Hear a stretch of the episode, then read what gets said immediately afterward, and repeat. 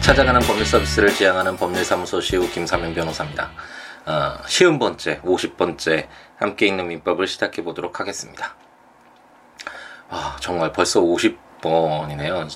예전에 처음 시작하고 나서 10회째였던가요? 그때도 감격해서 혼자 감격해서 아, 벌써 10회가 지났네요. 이렇게 말씀드리던 게 정말 엊그제 같은데 벌써 50번째 이렇게 녹음을 하면서 여러분들과 만나는 시간을 갖고 있습니다. 어, 방금 전 제가 어, 그 연락을 받았는데 아, 기분이 좋은 연락을 받아서 어, 또 여러분들께 부탁하고 싶은 것도 있어서 어, 이렇게 아들을 재워놓고 어, 원래 같이 잠들어야 되는데 저 잠들지를 않고 어, 일어나서 이렇게 녹음을 어, 하고 있습니다. 아, 그 제가 영국에 있을 때 아, 이제 단기 코스로 처음 이제 대학에 들어가기 전에 아, 단기 코스로 영국법에 대한 어떤 개괄적인 내용들 아, 그리고 법률 어, 어휘들 뭐 이런 것들을 아, 강의하는 캠브리지 대학에서 하는 그런 강의가 있었는데 아, 한 3주 코스였던가요? 아, 그 코스가 있었는데 그때 아, 이제 세계 각국의 이제 변호사들과 그다음에 터키에서 또 굉장히 유명한 코스더라고요. 이, 어, 이 단기 코스 캠브리지 코스가 그래서 터키의 법대생들이 좀 많이 왔었는데 어, 터키의 법대생들 몇 명하고 어, 뭐 이탈리아, 독일, 어, 러시아, 어, 브라질도 있었죠. 예, 브라질, 어, 그럼 터키 변호사도 있었고요. 이런 각국의 변호사분들하고 이제 같이 공부하던 어, 기회가 있었습니다. 근데 음, 또 여기 그 다른 나라에서 외국에서 이렇게 공부를 한다라는 아, 그런 좀 낭만도 있고 또 새로운 것을 배워가는 그런 아, 즐거움도 있었고 또 이제 각국의 이제 문화들을 서로 이제 이야기를 주고 받으면서 알게 되는 그런 아, 즐거움도 있었기 때문인지 함께 공부하던 아, 12명의 친구들 12명이었죠. 12명의 친구들이 너무 사이가 좋아져서 아, 지금까지도 벌써 몇 년이 지났는데도 서로 연락을 하고 또 제가 어, 그때 영국에서 이제 한국으로 귀국하기 전에 터키 여행을 어, 잠시 일주일 동안 갔다 온 적이 있, 었는데 그때 터키 갔을 때는 사실 간다는 얘기도 안 하고 페이스북에 어, 그냥 어, 이런 사진하고 이런 걸 올렸더니 어디냐고 막 물어봐서 어, 이스탄불 쪽에서 이렇게 찾아와가지고 그 제 단체 여행이었는데 그때 그 일정을 다 맞춰서 이렇게 찾아와서 친구들이 어, 점심도 사주고 가고 어, 그랬던 어, 기억도 새롭습니다. 어쨌든 아, 또 말이 또 길어지는데 에, 그때 같이 공부했던 아, 남자 녀석 중에 터키 친구 중에 아, 한 명이 저랑 또 친하고 이야기를 좀 많이 나누던 에, 그런 친구가 있었는데 그 친구한테 이제 메시지가 그 페이스북으로 어, 메시지가 와서 어, 자신이 이제 대학을 졸업하고 어, 그리고 변호사가 되었고 Thanks God이라고 공부를 그렇게 많이 좋아하는 학생이 아니었기 때문에 하느님의 도움으로 어, 변호사가 되었다고 이렇게 얘기를 하면서 하지만 자기는 어, 이제 법률 어떤 그런 시장에 나가는 것보다는 무역업을 통해서 어, 좀 역동적인 비즈니스맨이 되고 싶다라는 그런 이야기를 하더라고요. 그러면서 어, 부탁하는 것이 어, 이제 한국 쪽, 한국에 원래 아시아에 굉장히 관심이 많은 친구였어요. 그래서 한국 쪽에 아, 이제, 어, 터키 물품 중에 한국인들이 특히, 어, 수입되기를 원하는 뭐 그런 제품이 있는지 어떤 어, 물품들을 선호하는지 그런 것들을, 어, 만약 좀 물어봐 달라. 아, 이런 식으로 안부 메시지와 함께 그런 내용을, 어, 메시지를 받았는데요.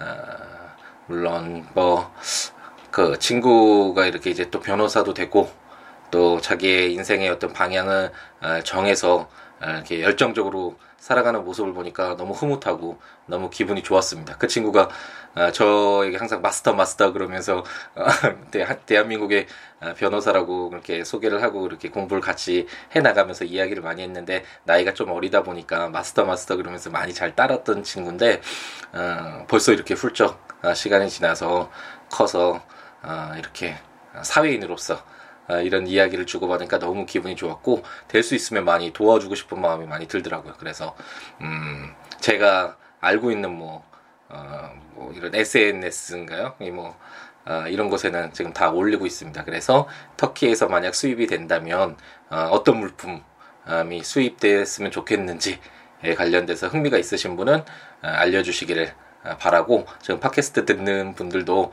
어, 좀 이질적인 내용의 어, 요청이지만 어, 만약 그런 물품도 있으면 이렇게 알려주시면 어, 감사하겠습니다. 그 친구도 많이 좋아할 것 같습니다.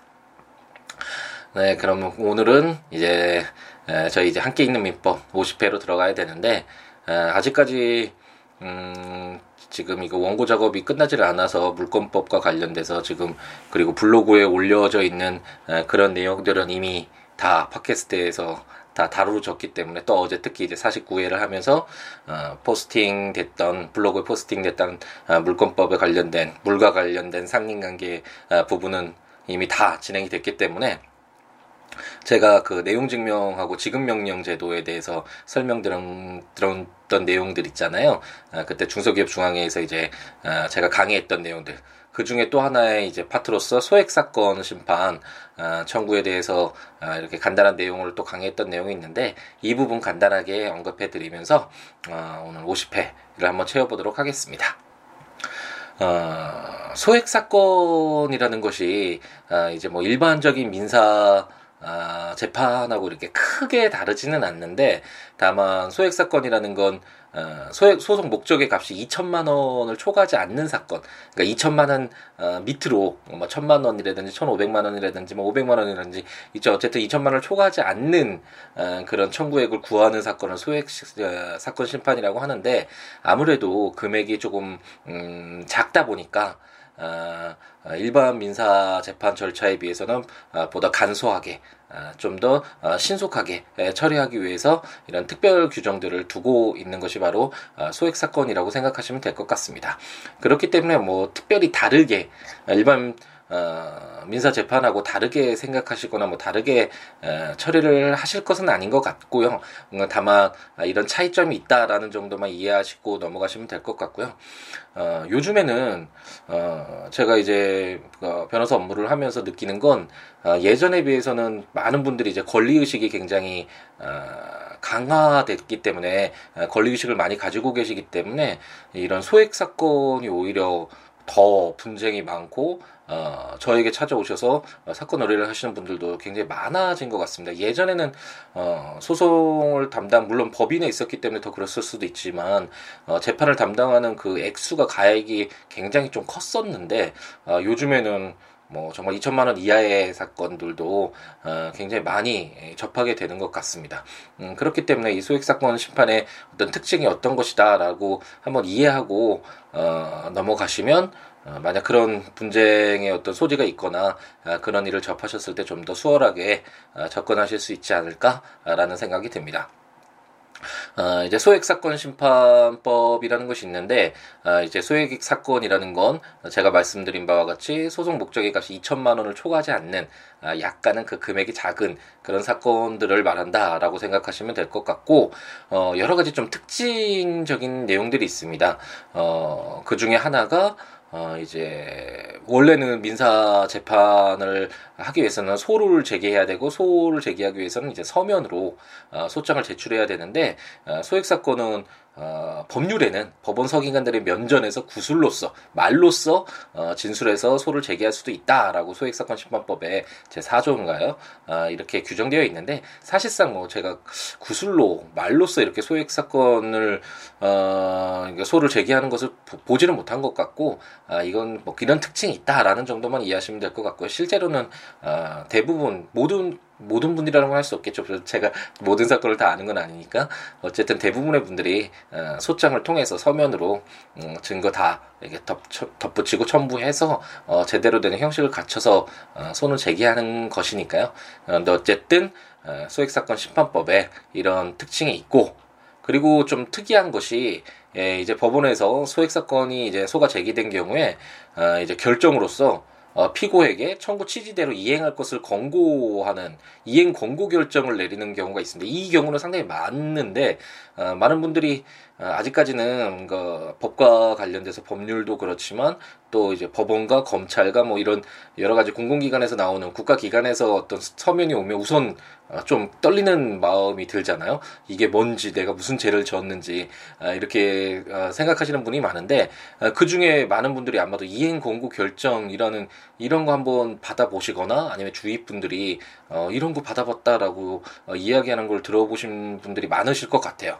이행 공고 결정이라는 건 아, 이제 법원이 딱 봤을 때 아, 원고가 제기하는 소가 2천만 원 이하의 어떤 뭐 1,500 갑돌이가 을돌이에게 아, 그 을돌이가 저에게 1,500만 원을 빌려갔기 때문에 그거 아, 그 1,500만 원을 지급하여 주시기 바랍니다. 뭐 이런 청구를 했고 뭐 차용증 같은 증거가 확실하게 아, 덧붙여져 있었다 이랬을 때 법원으로서는 아, 피고 을돌이의 얘기를 들어보지 않더라도 아, 이거 갑돌이 이야기 맞겠네라고 좀더 어, 좀 더 신속하게 아, 좀 더 용이하게 쉽게 아, 해결하기 위해서 이행 공고 결정을 먼저 내리는 경우가 아, 꽤 있습니다. 그래서 어, 피고 너 1,500만 원 갑돌이한테 빌린 거 맞는 거 같으니까 을돌이 너 어, 1,500만 원 갚아라. 라는 식으로 이렇게 권고하는 어, 그런 결정인 것이죠. 어, 그렇다고 이런 결, 거, 그 이행공고 결정이 내렸다고 해서 울돌이가 무조건적으로 그것에 따라야 하는 것은 아니고요. 만약 그 사정 변경이 생겨서 그 안에 뭐 울돌이가 갑돌이에게 돈을 갚았을 수도 있고 아니면 갑돌이가 이제 뭐 돈을 갚지 않아도 된다라는 채무 면제 의사를 했을 수도 있고 여러 가지 사정 변경이 있을 수 있잖아요. 그렇기 때문에 울돌이가 2주 이내 어, 2주 이내에 이행고고 결정에 대해서 이의를 제기한다면 아, 그것은 이제 또다시 이제 재판 절차로 그대로 넘어가서 어, 그냥 재판 절차가 제대로 또 또다시 반복돼서 어, 정식적으로 이게 진행하게 되는 것이니까 뭐 이행고고 결정을 받았다고 해서 어 나 패소한 거야. 이거 돈 갚아야 되는 거야. 나 어, 울돌이가 갑돌에게 돈 갚았는데 그래도 이행공고 결정 받았으니까 내가 또 갚아야 되는 거야 뭐 이런 식으로 걱정하지 않으셔도 되고 이의만 제기하면 어, 이제 재판 절차 다시 어, 재판 절차로 돌아가서 그 재판 절차를 통해서 자신의 의견 주장 입장을 통해서 어, 이야기할 수 있는 것이니까요 주장할 수 있는 것이니까 어, 그렇게 걱정을 하지 않으셔도 어, 되겠죠. 어쨌든 원고 입장에서는 갑돌이 입장에서는 만약 을돌이가 2주 이내에 이의를 제기하지 않는다면 어, 그 길고 좀 많은 노력과 또 비용이 들어가는 그런 재판 절차를 진행하지 않고서도 어 이제 어, 확정 판결 받은 듯 받은 것과 똑같은 이제 집행 권한을 어, 갖게 되는 것이니까 어, 굉장히 신속하게 어, 분쟁을 종결할 수 있는 어, 그런 어, 제도라고 어, 말씀하 어, 말씀드릴 수 있을 것 같고 어, 제가 지난번에 말씀드린 지급 명령에서도 어, 이런 취지의 유사한 취지 내용이 있었잖아요. 이준에 어, 이의 제기하지 않으면 어, 이제 그 그 지급 명령이 뭐 일반 민사 소 재판 소를 제기해서 판결을 받는 것과 아, 똑같은 효력이 발생한다는 그런 내용 말씀드린 적이 있었던 것 같은데 아, 그와 유사한 취지다. 금액이 다소 작기 때문에 아, 이렇게 좀 신속하게 분쟁을 종결하기 위한 좀 특례를 규정하고 있다라고 생각하시면 될 것 같습니다. 어, 그리고 소액 사건의 경우에서는 어, 이제 될 수 있는 대로 1회 변론기일로 심리를 마치도록 규정되어 있고 아, 물론 소액 사건이라고 금액이 작다고 해서 어, 만약 밝혀야 될 사실관계가 너무 많은데 무조건 1회로 종결지을 수는 없겠지만 아, 대체적으로 금액이 작기 때문에 아, 1회 한 번에 끝날 수 있도록 좀 철저히 준비를 해서 아, 이렇게 신속하게 종결을 시키려고 하는 아, 그런 특징을 가지고 있고 음, 또 이제 판결의 선고도 가끔가다 이제 법정에 가셔서 이제 다른 사건들을 이제 방청하시는 분들이 계실 수도 있는데 어떤 사건의 경우에는 어 그냥 당사자 얘기 들어보고 바로 그냥 선고합니다라고 선고를 하는 경우를 보신 적도 있을 거예요. 어, 그런 경우는 일반 재판에서는 그럴 수 없고 왜냐하면 판결문을 다 작성하는데 판사님들도 일이 너무나 많기 때문에 자세하게 보고 정확한 판결문을 쓰기 위해서 시간이 필요하잖아요. 그래서 대체적으로 한 2주 정도의 판결 선고기를 어, 잡는 것이 변론 종결되고 어, 2주 정도 시간 뒤에 판결 선고하는 게 일반적인데 이제 소액 사건과 같은 경우에는 그냥 이야기를 들어보고 바로 즉시 어, 이제 판결에 선고도 할 수 있는 아, 그런 특례도 있고 이제 판결문에서도 이유를 기재하지 않는 그런 판결문도 보셨을 거예요. 대체적으로 이제 좀 판결문을 보면 어, 만약 누가 이겼든 누가 졌든 그 이유에 대해서 그래 어떤 주장이 있었고 어떤 증거를 통해서 그런 주장이 사실인지 확인하고 어, 어떤 법리에 의해서 이런 판결을 내린다라는 뭐 어떤 이유가 있어서 그 이유를 통해서 어, 이긴 사람은 아 내가 그래서 이겼구나 진 사람은 아 내가 그래서 졌구나 라는 것을 확인할 수 있는 데 반해서 소액 사건의 경우에는 이유가 없는 판결문이 상당히 많아서 어, 이긴 분은 그뭐 내가 이길 만하니까 이겼겠지라고 생각했지만 진 분은 왜 졌는지에 대해서 어 이유를 모르시는 분들이 상당히 많습니다. 제가 최근에 음 제가 선임해서 이제 항소 이유서를 제출한 사건 중에 하나도 1심에서 당연히 이길 거라고 생각을 하셨대요, 그분은. 어 그래서 뭐 정말 걱정 없이 본인 소송이었는데 좀 꼼꼼하고 어, 많이 알아보시고 준비하셨던 분이라서 음, 그 내용도 사실 뭐 충, 충실하게 어, 어쨌든 어, 뭐 증거도 많이 제출되고 그런 사건이었는데 어, 그래서 안심하고 있었는데 갑자기 어, 패소 판결이 나서 어, 왜 졌는지를 봐도 이유가 없어서 알수 없었다 뭐 이러면서 어, 이렇게 어, 당황하셨다고 할까요? 네, 혼란스러워하셔서 저를 찾아오셔서 이제 선임을 해서 제가 이제 항소심을 맡게 됐는데 어쨌든 어, 이런 소액 사건의 경우에는 판결의 이유가 어, 기재되지 않는 그러니까 쓰지 않아도 법원에서 그 쓰지 않아도 되는 이런 어, 절차 다 그래서 이런 간이한 어, 절차를 통해서 신속한 결론을 내리기 위한 여러 가지 어, 특례 조항을 담고 있다라고 생각하시면 될 것 같습니다. 하지만 그뭐 소장 같은 내용에서는 아, 거의 일반 아, 민사 재판에서 쓰이는 그런 내용도 그대로 어, 담겨져 있다라고 생각하시면 될 것 같고 어, 여기서 청구 취지와 청구 원인도 적어야 되는 것도 똑같습니다. 청구 취지란 어, 이제 뭐 제가 나중에 일반 민사 재판 절차와 관련된 내용들을 설명을 다시 드릴 기회가 있을 것 같은데 그때 자세하게 말씀드리겠지만 음, 이제 원고가 소를 이제 제기하는 사람이 어, 떤 내용의 범, 어떤 내용과 범위의 판결을 구하는 것인가를 표시하는 가장 핵심적인 부분이라 부분이 바로 청구 취지입니다. 청구하는 취지가 뭐냐? 그래서 뭐 갑, 그 갑돌이가 을돌이에게 1,500만 원 아까 그 청구를 할 때 을돌이는 갑돌이에게 1,500만 원을 지급하라. 뭐 이런 식으로 가장 핵심적인 부분이죠. 이 굉장히 잘 써야 되고 어, 변호사들도 가장 신경 써서 써야 되는 부분이 바로 청구 취지 부분이라고 했습니다. 이거는 글자 하나도 사실 틀리면 안 되고 숫자 하나나 점 하나나 어, 사법연수원에서도 이런 것들이 다 점수 채점이 되는 어, 가장 중요한 사항인데 왜냐하면 이 청구 취지의 내용이 나중에 이제 판결 주문이 돼서 이거 이 청구 판결 주문을 바탕으로 이제 어, 집행을 할 수 있는 집행 권원이 되니까요. 굉장히 중요한 부분이다라고 어, 생각하시고 다음에 이제 기회가 되시면 청구 취지라는 말이 들어오면 아 이게 정말 내가 무엇을 구하는지에 대한 핵심적인 내용이구나라고 생각하시면 될 것 같고 어, 이제 청구 취지를 적은 다음에 이제 청구 원인을 적는데 이제 청구 원인이란 말 그대로 청구하는 그 원인 내가 이 청구 취지 1,500만 원을 달라고 하는데 도대체 어떤 근거에서 어, 이런 청구 취지의 내용을 구하고 있는지에 대한 그런 자세한 내용들을 적는 어, 그런 어, 바로 란이 바로 청구 원인란 어, 청구 원인이 바로 그런 내용을 담는 공간이다라고 생각하시면 되겠습니다. 아, 그래서 그걸 뭐 논리적으로 법률적으로 보자면 청구 취지 기재와 같은 판결을 할 수 있도록 하는 권리 또는 법률 관계를 발생시키는 구체적인 사실관계 아, 이것을 청구원인이라고 하는데 아, 쉽게 말해서는 내가 그 청구 취지와 같은 내용을 청구할 수 있는 그런 근거 어, 그런 사실 관계 어떤 권리를 갖고 있는지와 같은 그런 자세한 내용들을 담는 아, 그런 공간이 바로 청구 원인이다라고 생각하시면 될 것 같네요. 그래서 이런 소장에도 청구 취지와 청구원이 자세하게 적으셔야 되고 그리고 자신이 주장하는 어, 것을 뒷받침할 수 있는 자신이 주장하는 것이 어, 사실이다라는 것을 인정받을 수 있는 증거들 를 덧붙여서 제출해야 되는 것은 어, 뭐 동일하다라고 생각하시면 어, 될것 같습니다. 네, 그러면 어, 이제 벌써 어, 이제 또 한 주가 어, 끝이 나고 내일부터는 또 새로운 한 주가 시작이 되겠네요.